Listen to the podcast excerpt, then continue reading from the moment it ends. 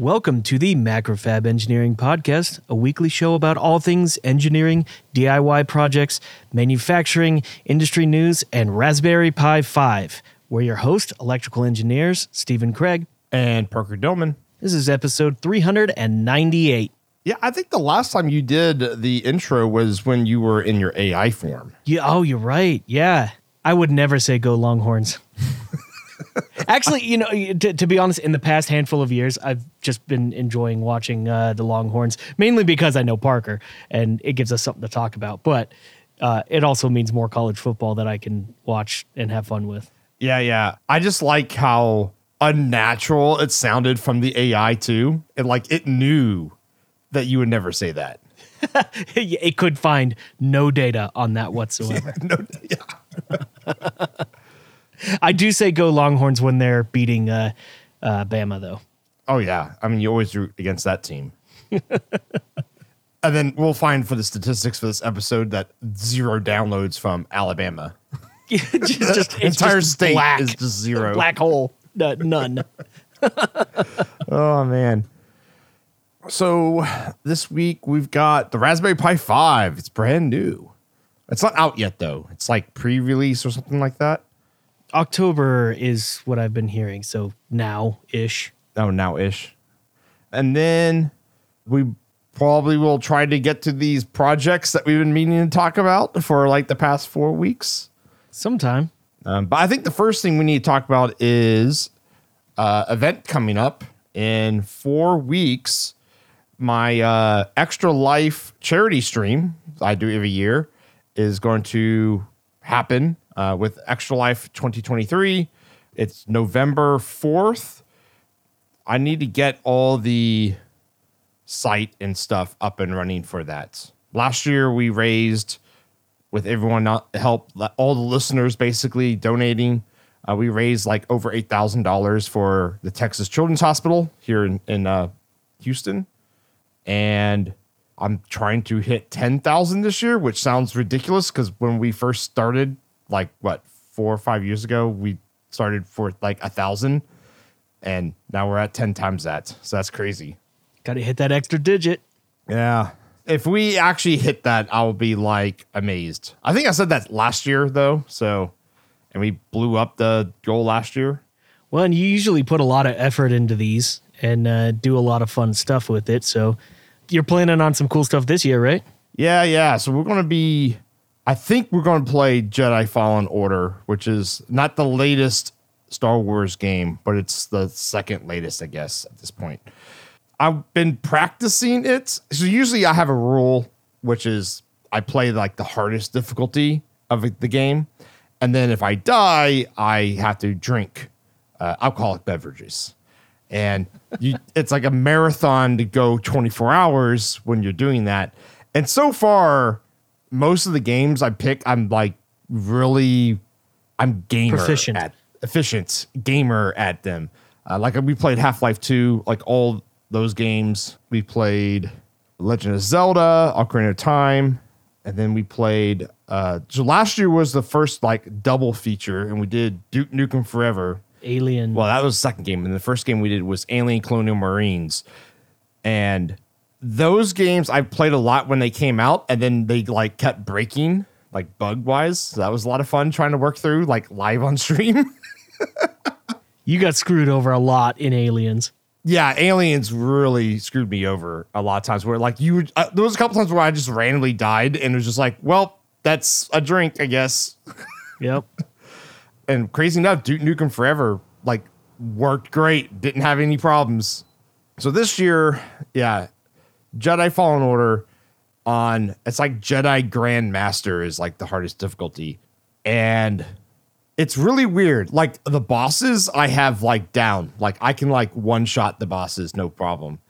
It's when the game decides to throw a lot of action economy at you in terms of like, here's like five enemies at once.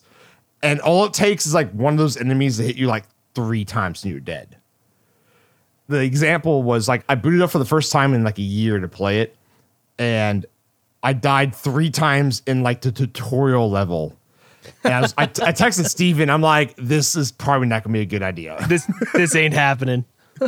so I replayed the tutorial. I actually got through it without dying, and um, I've died like I think my counter is at like 15, and I'm about halfway through the game.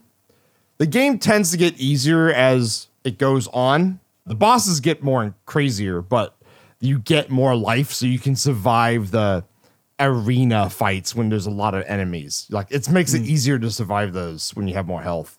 Whereas like early on, it's like you can get hit one and a half times and you're dead.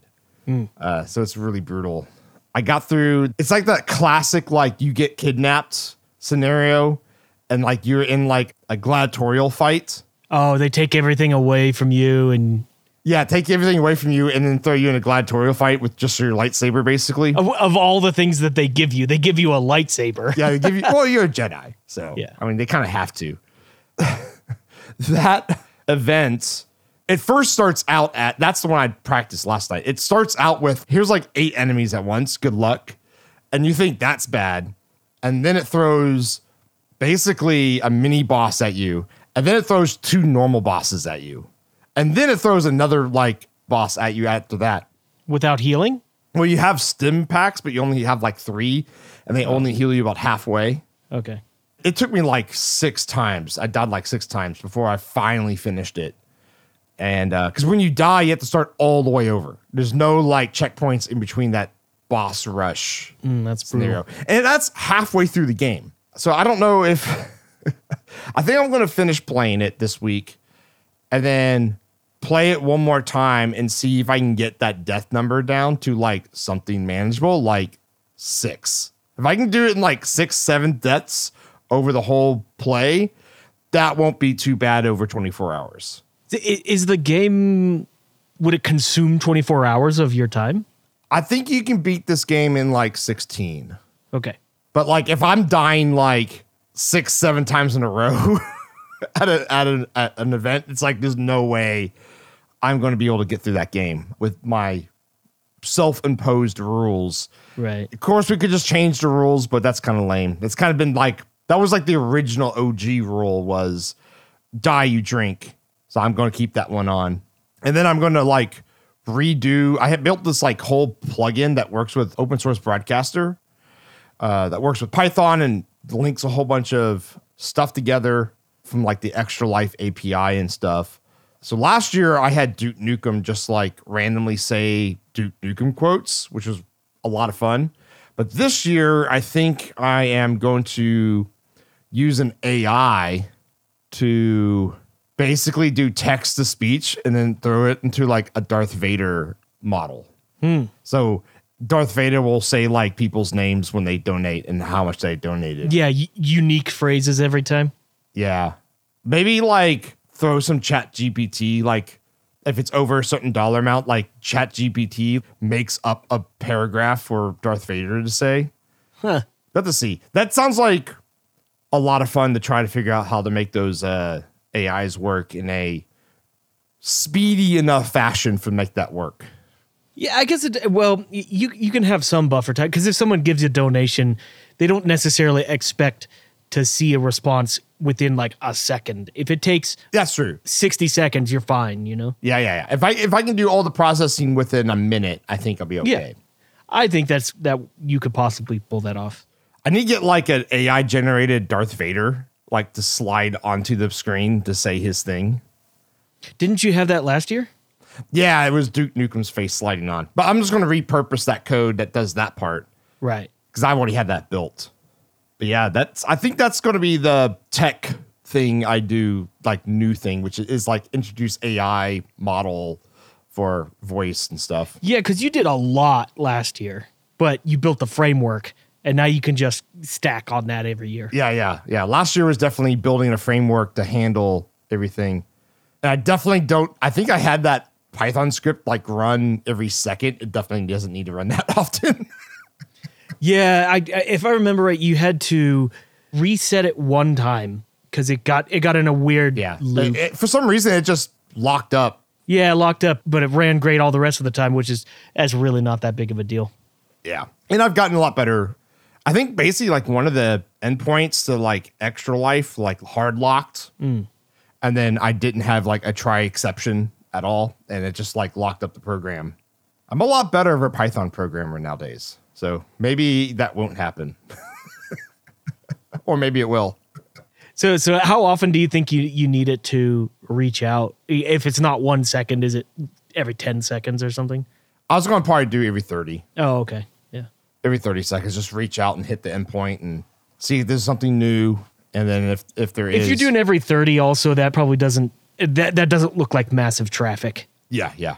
which is probably better. Yeah, I think I was running right up on like Extra Life's buffer. Because actually, if you use Extra Life's plugin, like their little bar thing, I think that thing only updates like once every five minutes. Oh. So it's definitely not even hammering their own server. So I'll slow that down, Tad, to be once every 30 seconds.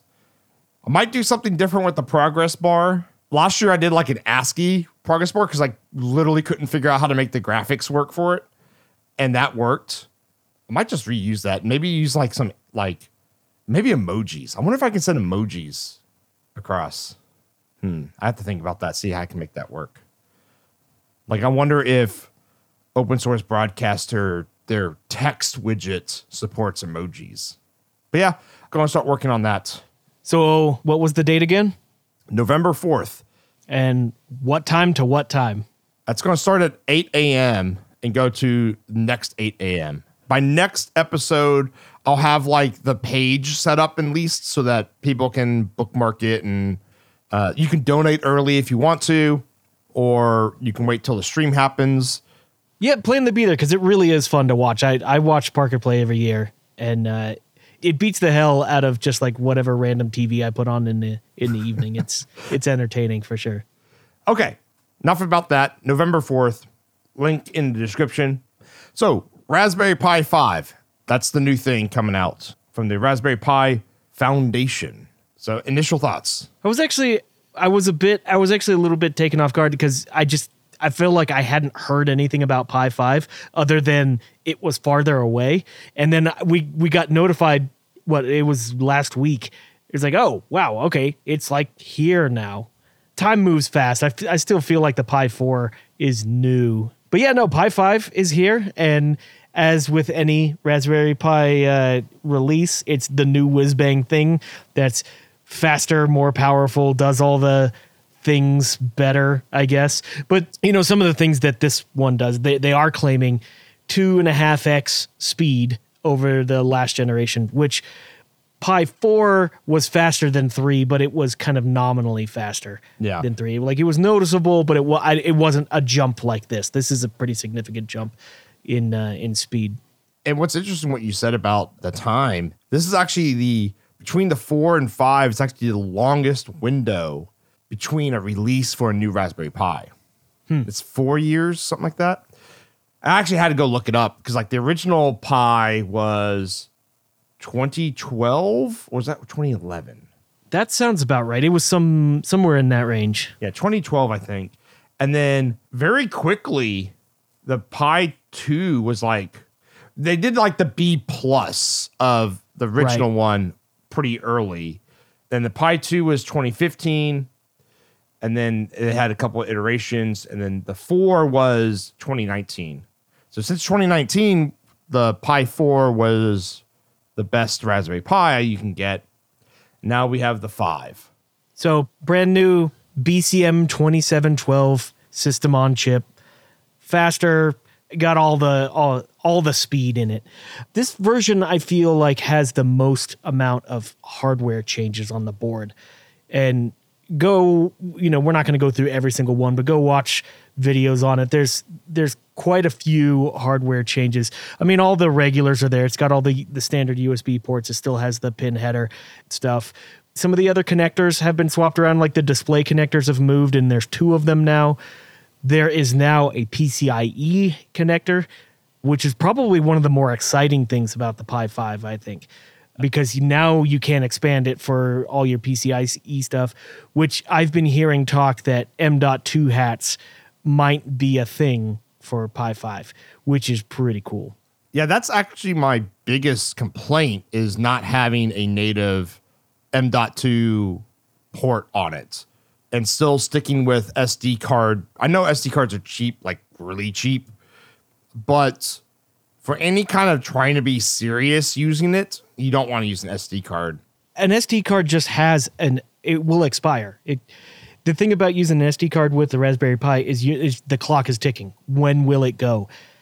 And so, if there is an M.2 hat that will become available for it, I think it really has some legs. I think this is really a, a very useful machine that could be used reliably for a long period of time without having to service it and just basically put new SD cards in. Yeah. Apparently, it, um, I didn't know this, but it might even be on previous Pis, but it does USB boot as well. So that's very interesting. Yeah, uh, previous Pis have that as well. Okay, I didn't know that. I need a Yep. Migrate all my Pi projects to that at least then. right that was always an option but sort of the the underlying default with raspberry pi was just you know burn your image on an sd card and then you're there right? Which is cool because it's fast it's easy and like you said it's cheap but reliability is way on the low end. Mm-hmm. They do say that it can drive dual 4k monitors at 60 hertz Yeah, that's uh, this pi 5 which is kind of ridiculous yeah, that's probably more useful using this as like a kiosk kind of driver yeah than actually like a desktop machine, in my opinion. But I think the most exciting new feature that I like is it actually has a power button now, a soft power button. yep That's really cool, finally, because it used to be the only way to power it down was to unplug it. And that's a really terrible way to handle a Linux machine. So, actually has a soft power button. That's really cool.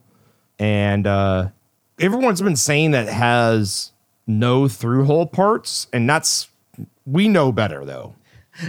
I put I put that down on here because I, I watched a video where they were praising it for having no through hole parts, and really, you know, from a manufacturing perspective, I can see that being cool. That it's like, wow, they they finally got it where it's all surface mount go through. But I'm sitting here like, nah, once again, that's that's going back to my my comments on reliability. like, sure, but that's not like a huge plus in my book. Well, they have through hole parts.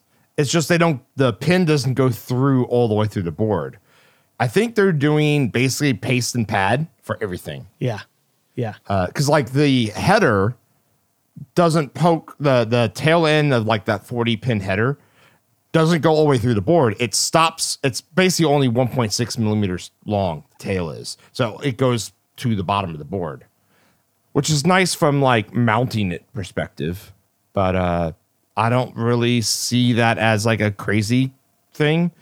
Like you still need an insertion machine to put those parts in.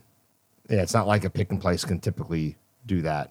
Well, and actually bringing up that 40 pin header, one thing that is different on the 5 is they spun their their own silicon for a south bridge. So the Pi 5 has a south bridge that is basically a peripheral controller.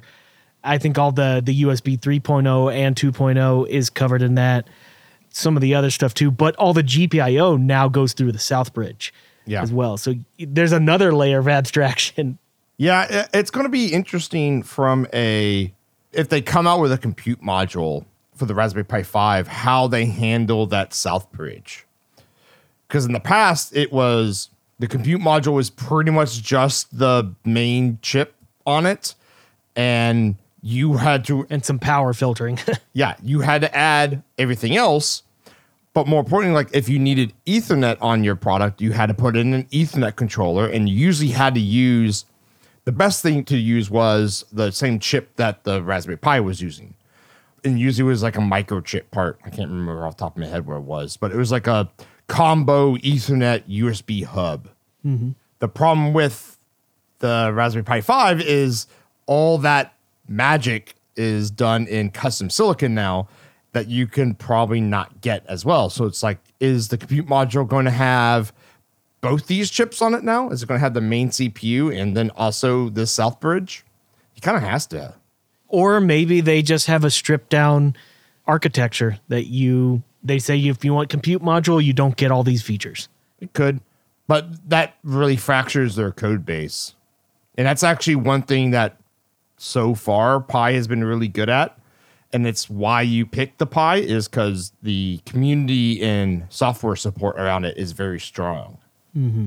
because you have there's a lot of other options in the single board computer space. Like was it Rockchip makes one? Yeah, and the Orange Pi. Yeah, there's tons out there. The biggest problem is trying to get something to work on them quickly. And a lot of times you have to end up writing your own or compiling your kernel and that kind of stuff to handle extra drivers and stuff where someone has most likely already done all that work for you on the Raspberry Pi platform. You know, and it seems like the the Pi 5 is getting close to thermal issues cuz now with the Pi 5 they're suggesting a full 5 amp brick which ends up being 25 watts in the size of a credit card. Mm-hmm. And it, they're starting to get to the point where they're cramming so much down that it's difficult to get the heat out. So the Pi 5 apparently pretty much has to have active cooling on it. The Pi 4 really it was very helpful to have active cooling, but the 5 is pretty much a must now. And in fact, apparently they redesigned their cases for better airflow just specifically because the 5 needs it. I have a 4 that I use to play games with, and if you're playing, you know, the most simple of games, you can run it without cooling, but if you have anything else that that's taxing on it, you really do need active cooling. It, it heats up pretty bad. So, I you know how much further can they go without just absolutely requiring it? I mean, I think they're pretty much there already. Yeah, I, I think it's kind of because some of the tests I've seen, basically doing anything on the Pi 5 makes it go into thermal throttle. Uh huh. So it's really lame. I want. I, I was gonna say lame. It's it's very lame that you have to also buy the heatsink stuff on top of the Pi, and it's just not built into it already. I think they're totally doing that to get the initial price lower. Well, well, okay. So let's talk about let's actually talk about money real quick. The Pi Five with four gigabytes of RAM is sixty dollars is, is the price point now, and then the Pi Five with eight gigabytes is eighty dollars. If those prices were eighty dollars and hundred dollars, but it came with the heatsink and the active cooling, I don't see that as a problem. It's still very affordable. Yeah, you got to remember though, the original Pi One was twenty five dollars. Yeah, yeah. In 2012. I mean, I know inflation's crazy, but it can't be that bad. Well, but also A the decade being the bang for your buck oh yes, uh, now versus then is is also it expands a lot. Yeah, I, I would agree. Is the Pi 3 was really the first Pi that you could pretty much almost use it as a desktop replacement. The Pi 4 really made it like you could just use this as desktop. It- there was no problem really. But the Pi 1, I remember that being touted as like a desktop replacement. And I mean, maybe because I have nice computers, but I, it was brutal to use. Yeah, yeah, I remember that. And and its startup was so slow. Yeah. Its boot ugh. You know what's interesting about that is my friend Chris Church, who's been on the podcast many times, he actually got me a new used laptop for my we talked about before my Sony MV FD5 digital camera, which uses floppy drives. And I've been having a lot of problems like actually reading the floppy disks because the USB floppy drives don't really work well with Windows 10 and 11, like at all. So I was like, well, I'm just going to get a laptop that just has a floppy drive in it. And Chris uh, was able to manage to get me one from like, I don't know where he got it, but it's like, it looks like brand new. Like there's nothing wrong with this laptop. And it's a Compaq Armada with a P3 running Windows XP. nice. And honestly, I am surprised of how snappy that computer is. Like it just boots right up and like goes to work. And I'm like, I am actually surprised how quick this is. It might be because it has a really fresh install of XP on it. that might be why. It hasn't been bloated yet. It hasn't been bloated up yet, but it's pretty snappy. I was actually pretty impressed.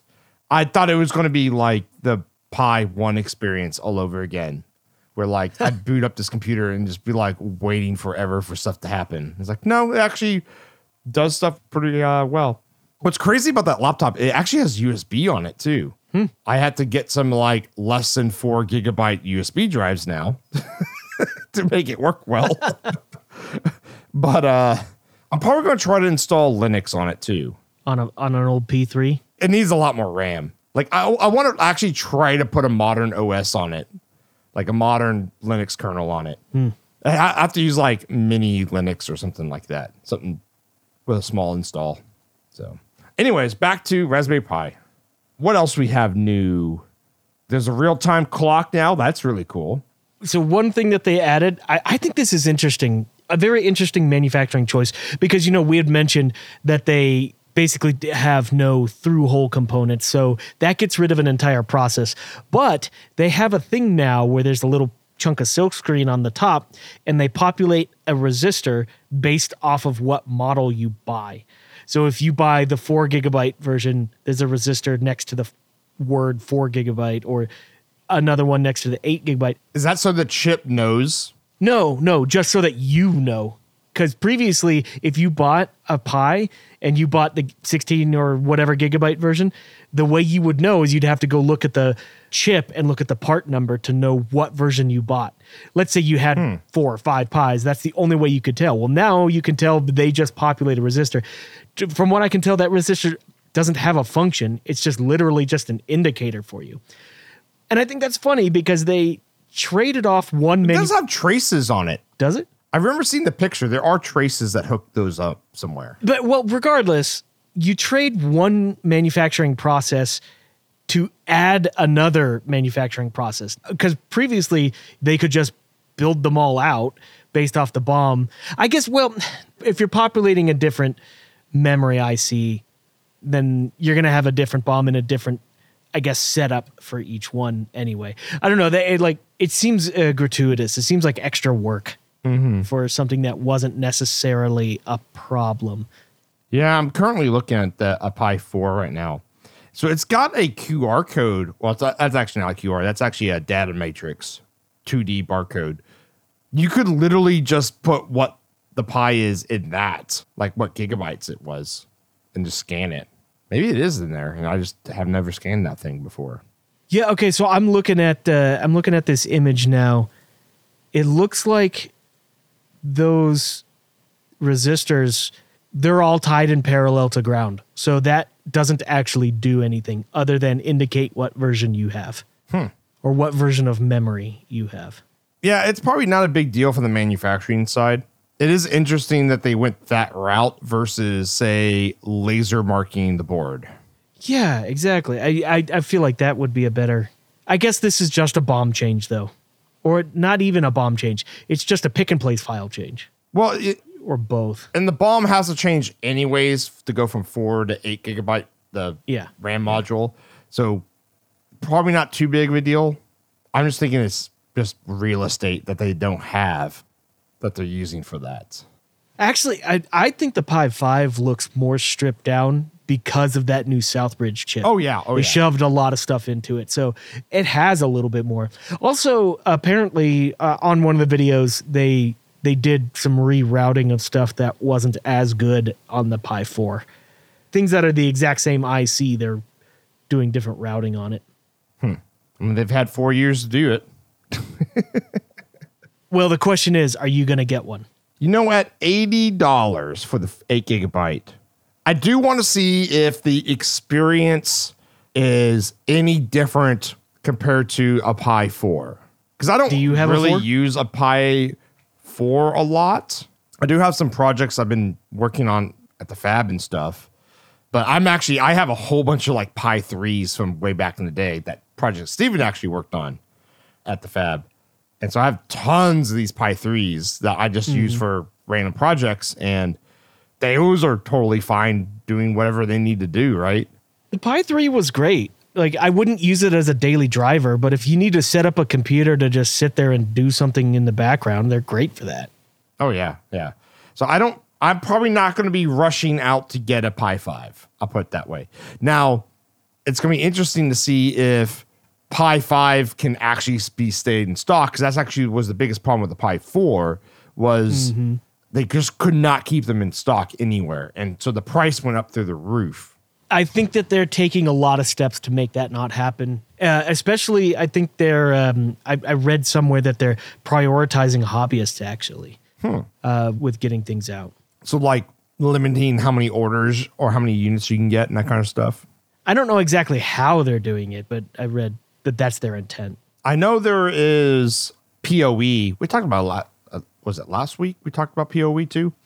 Because I run a lot of my Pi threes with PoE. You know, I think the Pi four had its own special header and hat for it. I, I still don't like calling them Pi hats. They need to be Pi plates. Come on, Pi Pan. Pi pan. Oh, I'm hungry. oh, it's almost. It is almost. Well, it's technically is fall. It's not fall weather in Texas yet, but you know what fall weather means? Oh, it's weather here. Oh yeah, I mean Colorado. Yeah, it feels amazing outside right now. But fall weather means it's pie time. Yep. Time to eat pies. Pie, you know, pie is superior to cake in every way. Fight me on that. Yeah, every way. You know what? It's my birthday coming up. I'm going to get a pecan pie Hell yeah. and put one candle on it. okay. Anything else about the Raspberry Pi? It's got like the newer Bluetooth. It's got better Wi-Fi. Honestly, that's not that exciting, or at least for me. Okay, so I, I, you know, God, about a year ago, maybe even a little bit longer, I talked about some ERP systems and running an ERP server. I think the Pi Five could make a decent ERP server because all all it is doing is just passing data, uh, you know, machine to machine. I think a Pi Five could be cool for that if if it has if I find out that the Pi 5 has an M.2 capable hat and you know I could get away with an entire server for 150 bucks, I could see myself buying one for that situation. Mm-hmm. But I also have old computers lying around that I could just do the same thing with. It's just they burn more power than a Pi 5 would. So you spend 150 bucks and save a little bit on your energy cost. But I don't think I have a need to buy a Pi 5 because my Pi 4 that I use for gaming, I haven't found anything that it can't do. So I just I don't need a Pi with more grunt. Yeah. What's the like most advanced game you've played on the Pi 4? The most advanced game I played was Final Fantasy Tactics. Oh, yeah, Uh, it's nothing. So exactly, exactly. So that that's that's exactly why I don't need a five. Was that the PS1 or the uh, Game Boy Advanced one? PS One. Okay. You know, I've never played the PS1 one, and I know that game is radically different from the Game Boy Advanced one. I should play that game. You Could play that on your Extra Life stream. There's no way I finished that in 24 hours. That would be so boring for people to watch it. Yeah, that's actually the good thing about Fallen Order is it's very action packed. Yeah, tactical games would be massively boring to watch. I was streaming the Octopath 2 final boss, and I think Stephen fell asleep during it. it's like for me, it was like super exciting to finally get to like the end, end, end of that game finally after like 80 hours. Yeah. And and the music is just going at it. And Stephen's just like, wait, what, what, what's going on? Oh, you credits? Uh, but yeah, I think the most important thing for the Raspberry Pi 5 is them keeping it in stock so people can actually buy them and use them and develop with them. For sure. Yeah. All right, let's actually jump to some projects finally. Yeah, why not? So, uh, one that I've had on the back burner for months now that I'm going to get back to. In fact, I have it right here. And I think I actually have a weekend, next weekend up that I can actually do some work on it. Is you remember I was doing my cold welder project, the cold weld thing where it was basically a 555 timer that controls the arc on my TIG welder. I designed the whole thing, got a board made, built the whole circuit, and never really tried it. Uh, it just things didn't work out, and then started a new job and did a blah blah blah blah blah all this stuff. Excuses, excuses. So I'm actually going to get back to that because I have a few welding projects that I really want to get to, and I'd love to attempt using those. So I've I've been brewing beer a little bit more than I have in the last year. And by that I mean I've done it like two or three times. But Better than me.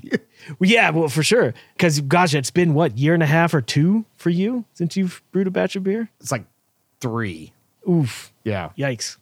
It's funny because I was remarking to Parker last time I brewed, which was a handful of weeks ago, that I haven't purchased something for my brewery in gosh, years now. It's so weird. This is such a weird feeling, but I've got to the point where my brewery is like done, done. Like the only thing I buy, uh, Ingredients. stuff for the recipe. You know, Yeah. just just grain and hops and yeast. And I don't have an intent to buy anything more, but I do want to swap some elements in my brewery. I have a 15 gallon kettle and I have a 10 gallon kettle, and I have them doing the opposite jobs that they should be doing from each other. I should be boiling all my stuff in the 15 and I should be using my 10 gallon for the for my hot liquor tank, my water, but I have those opposite right now. So I'm wasting tons of water every time I brew because I just fill this 15 gallon thing up and then I just end up having to pour that out at the end of brew day. And then I'm boiling in a 10 gallon pot and it can easily overflow or, or or boil over if I'm not paying attention to it. And I'm just if I swap those two kettles, that will solve a lot of issues for me and I don't have to buy anything to swap the kettles. But I do want to weld some of the items on those and they're stainless steel. And in order to do that, I want to see if my little cold welder will work because this is real thin gauge stuff. So if I could just tack a few places around, I could go back and lay down an actual bead a lot easier and I wouldn't have to worry about punching a hole initially with that cold tack. So really, if I want to get to the the brewery, I'm kind of thinking this cold welder might help out with that. So I'm hoping to spend some time on it and actually see if I can get it to strike an arc in I don't know. I think when I originally designed it, it was like 100 milliseconds or less, something like that. So I've got the board, I've got everything over here, and now it's just a matter of actually firing it up. So hopefully I'll do that this coming weekend. And uh, years and years ago, in fact, it was, gosh, it was right after I got married. I promised my wife that I would make some furniture for her. And I even went out, I took her to the lumber yard and we bought a big chunk of walnut.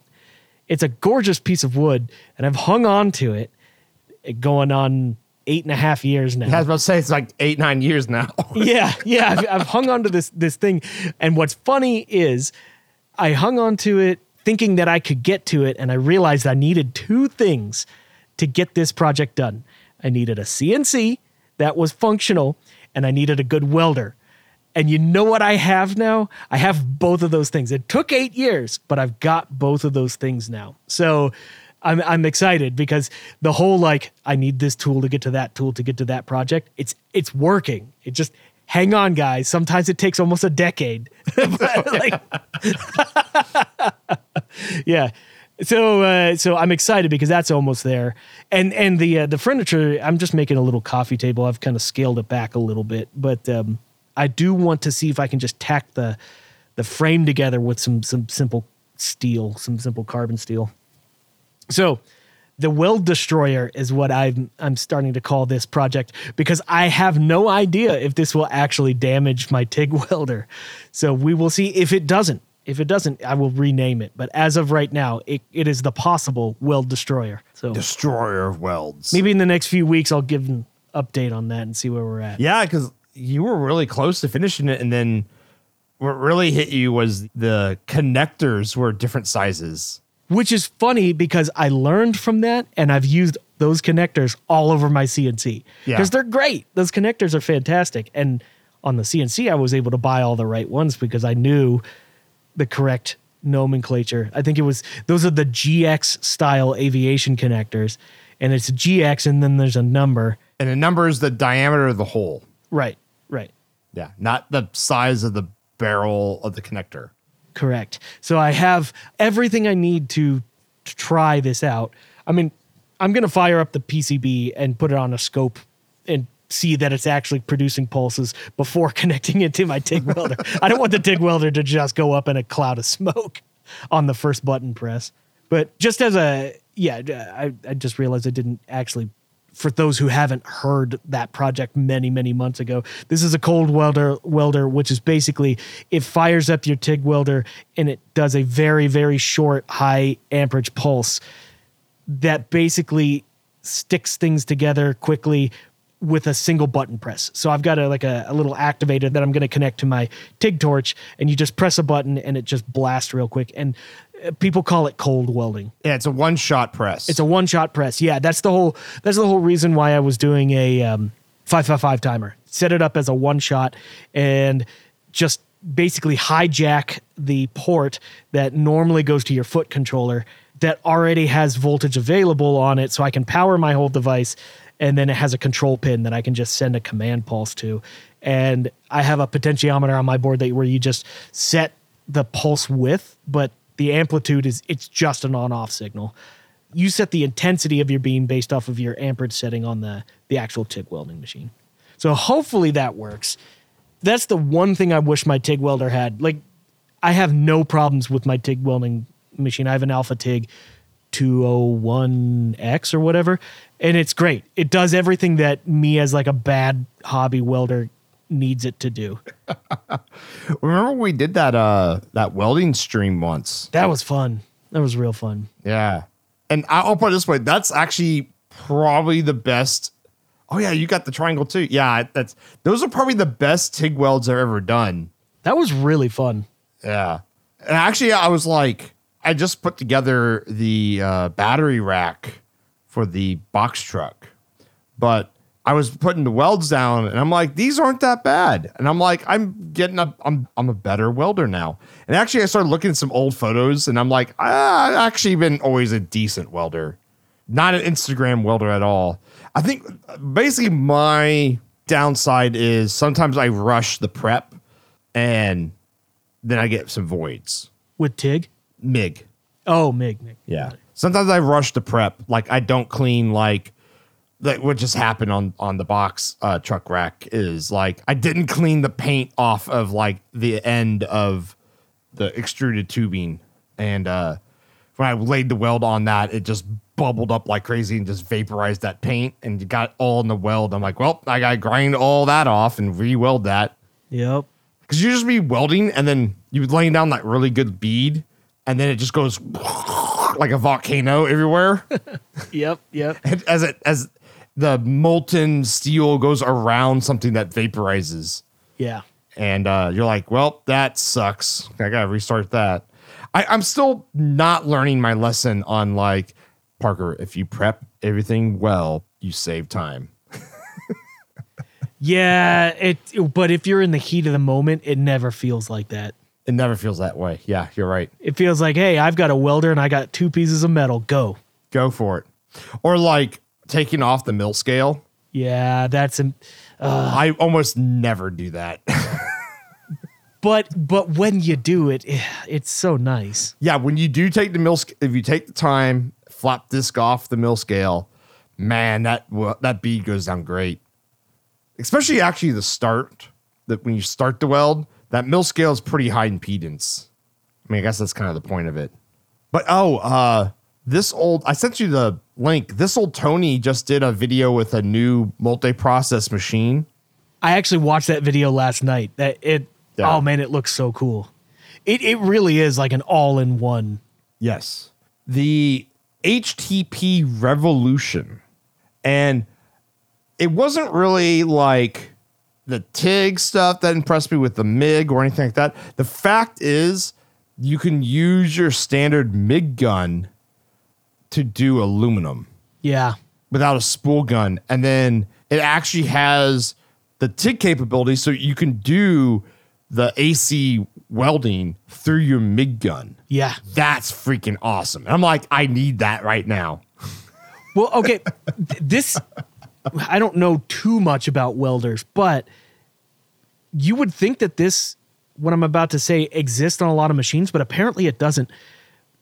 The Revolution switches the output terminals positive and negative based off of your selection.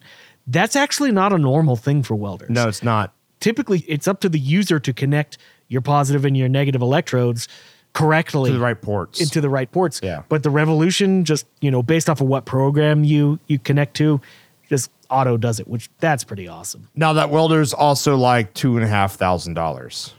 Oh yeah, yeah. uh, actually, I'm seeing it right now, uh, thirty eight hundred dollars. Okay. I was I don't know where I saw it for two and a half then last night. Yeah, yeah. It- it- okay, so it has TIG lift, Yeah. which is really cool. TIG lift basically allows you you you take the electrode on your TIG and you actually touch the surface, and then it detects the second you pull it off, and it strikes the arc. So it's like, high frequency arc striking. but it's like the best world between scratch start and high frequency start Yeah. because it auto detects and so you pull off and you're already ready to go. You don't have to strike a new arc or you don't have to do the stupid scratch thing. I shouldn't say stupid, but scratch looks really tough to actually do and get good results with. Yeah, yeah, yeah. And because sometimes high frequency just straight up doesn't start. Yeah, yeah, exactly. And it doesn't start with like with if you have enough mill scale or if you have paint or if you have this other stuff, all of that can get in the way. yeah, yeah. I guess TIG lift wouldn't start in some of those situations as well, but it probably has a higher probability of starting. Yeah. It's kind of hard to justify spending, for me at least, and you as well, like that much on a welder. Because my MIG plus my TIG costs less than half of that machine. Yeah. but it's it's one of those like that would be a sweet machine to have just from the aluminum MIG perspective. Because in that video, uh, this old Tony he was laying down some some aluminum beads, and I'm like, that looks awesome. Like I want to do that. That's what you want your TIG to look like. Yeah, I want my TIG to look like that, and my TIG aluminum does not look like that at all. It's TIG aluminum. It's so hard. Yeah. That's the thing is like I can TIG steel, stainless just fine. Like no problem. The moment it's aluminum though, like I just I think I've laid one decent aluminum bead my entire life so far. Yeah. And it was like three inches long and then it got all crappy again. so I'll probably put that machine on like my super long wish list. I mean, this old Tony was calling it his forever welder. Yeah. And, and if he's saying that, I love my Hobart. I, I have a Hobart 190 MIG, and that machine is just awesome, though. It's just a workhorse. Really, the only problem with it is it's 220 only. which isn't a problem for you. No, well, it's not a problem because it just stays in the garage. But there are times where I'd like to take the welder somewhere, like down to Galveston to fix something for my dad and, and my mom, I guess, down there. Um, my mom usually doesn't ask me to weld stuff for her, though. So, like fences and stuff. Yeah. And it's really hard to You get just can't. yeah, you just can't get it down. Like there's just no power, but like running a 120 is totally possible. So my TIG is 120 and 220, but the problem with that is trying to TIG weld, you know, by the beach. it doesn't really work too well with the wind. You really need like a flux core. So I'm probably going to try to pick up like a 120 volt like flux core only MIG gun, MIG machine sometime, like an old like li- little tiny Lincoln or something. The little lunchbox ones. Yeah. And just put a roll of flux core in there, like, you know, uh, 030 uh, flux core and just go town on it. Big old extension cord. Cool. All right, let's wrap this podcast up. Yeah, let's go ahead and do that. So that was the Macrofab Engineering Podcast. We were your host, Stephen Craig. And Parker Dillmann. Take it easy. Later, everyone.